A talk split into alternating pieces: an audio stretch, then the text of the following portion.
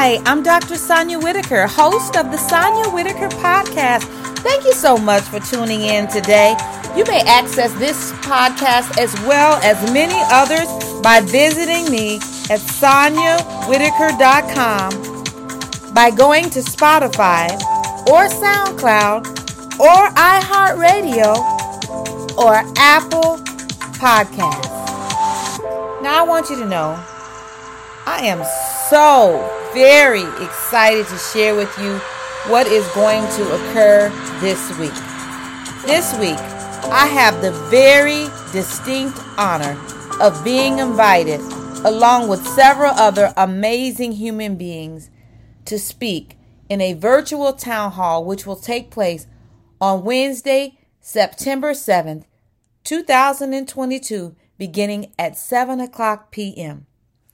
Now, amongst several of the amazing people that I will engage in a very important conversation with will be Miss Beatrice Diaz Polak, who is Senior Counsel for Education Equity, Chicago Lawyers Committee for Civil Rights.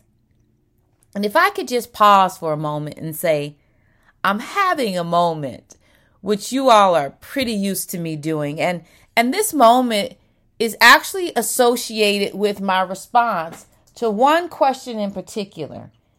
And that question is How did I get here? like, really, I have been, ever since the moment I was asked to contribute in this way, I can't think of a day where I haven't paused and asked myself, How did I get here?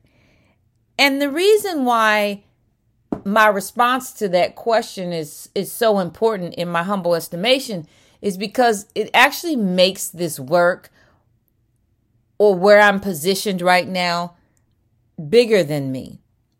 You see, I'm asking how did I get here because I started out my career as a classroom teacher.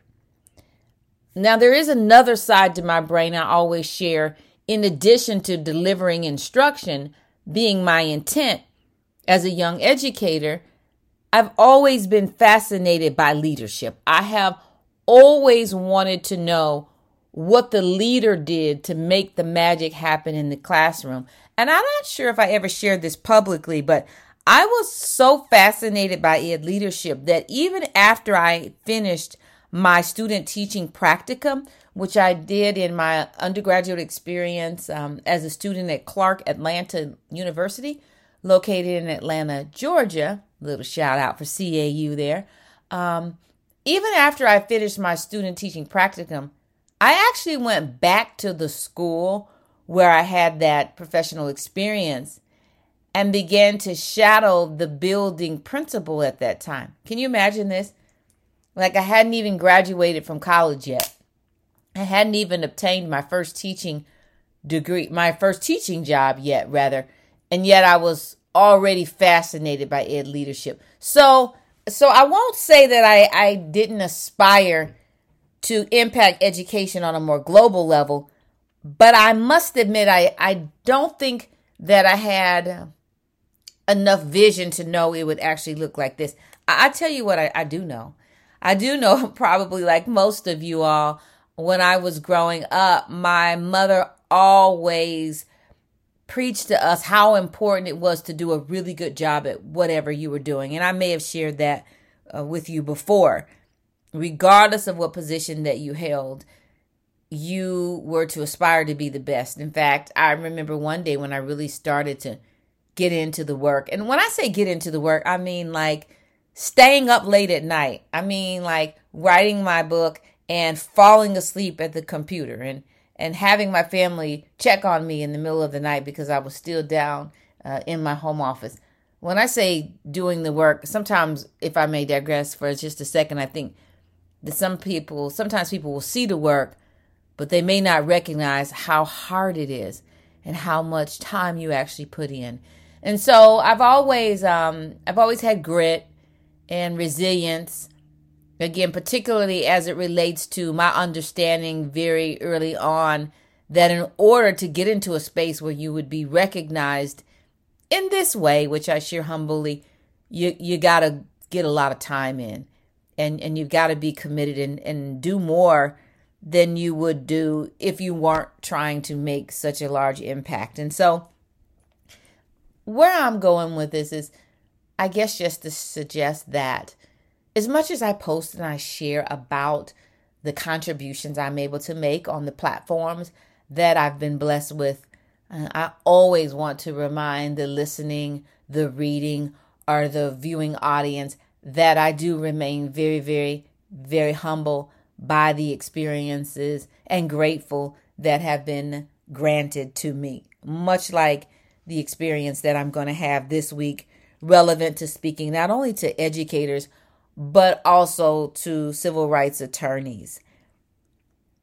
When I started out my teaching career, as I have shared before, um, one of the reasons why I became interested in the topic of equity in education, although I actually didn't know it was like a thing at the time, and I'm being real sincere here, um, I just knew that the students that were in my classroom, the students that were not making the type of academic gains that I felt that they were capable of making uh, fell in one of two different categories. They were my black and brown children or children experiencing the impact of poverty, which, as we all know, includes children from all races.